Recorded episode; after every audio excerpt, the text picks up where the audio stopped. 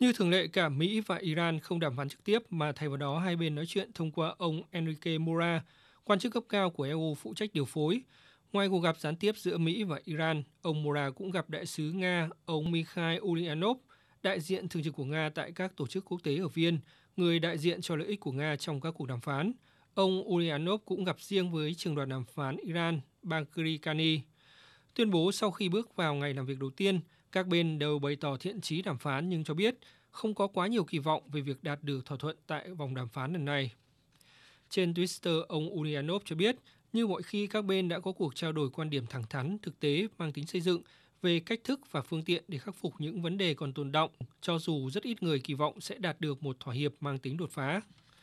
Về phần mình, trong tuyên bố trên mạng xã hội Twitter, trưởng đoàn đàm phán Iran ông Bagheri Kani cho rằng Mỹ cần phải thể hiện sự chín chắn và trách nhiệm. Theo đó, Mỹ có thể sử dụng cơ hội của các cuộc đàm phán ở Viên để thực hiện và chứng minh sự nghiêm túc trong việc quay trở lại thỏa thuận hạt nhân mang tên Kế hoạch hành động chung toàn diện. Trong khi đó, trưởng đoàn đàm phán hạt nhân Mỹ Malay hoan nghênh các nỗ lực của EU và sẵn sàng cho những thiện chí để tiến tới thỏa thuận. Tuy nhiên, Mỹ không có quá nhiều kỳ vọng rằng các vòng đàm phán tiếp theo sẽ mang đến một kết quả đột phá trong nỗ lực hồi sinh thỏa thuận hạt nhân Iran vốn bị đình trệ bấy lâu nay.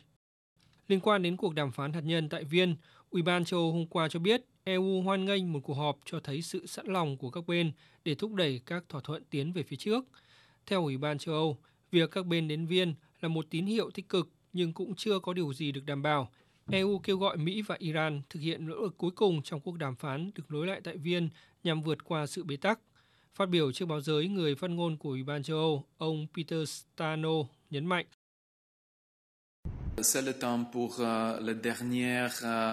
Đã đến lúc các bên cần thực hiện những nỗ lực cuối cùng để bàn về những đề xuất được đưa ra trong thời gian gần đây và đưa ra những quyết định chính trị có tính quyết định, minh bạch để tiến trình đàm phán diễn ra suôn sẻ. Chúng tôi hy vọng đàm phán sẽ sớm mang lại một kết quả. Những tuyên bố của các bên được đưa ra trong bối cảnh vòng đàm phán mới nhất về việc nối lại thỏa thuận hạt nhân Iran có tên gọi là Kế hoạch Hành động chung toàn diện năm 2015 diễn ra vào hôm qua tại Viên, Áo. Trong vòng đàm phán gần đây nhất tại Viên, Áo vào hồi tháng 3 vừa qua, Iran đã đưa ra một số điều kiện, trong đó có việc yêu cầu Mỹ đưa lực lượng vệ binh cách mạng Hồi giáo Iran ra khỏi danh sách tổ chức khủng bố, nhưng chỉ nhận được sự cự tuyệt của Mỹ dẫn đến đàm phán tiếp tục bế tắc. Chính vì vậy, theo các nhà phân tích, giờ là lúc cả Iran và Mỹ cũng như các đối tác đàm phán khác phải có các bước đi thực chất hơn để giải quyết những bất đồng để tránh cho các vòng đàm phán rơi vào nghịch lý, càng đàm phán càng thêm bế tắc.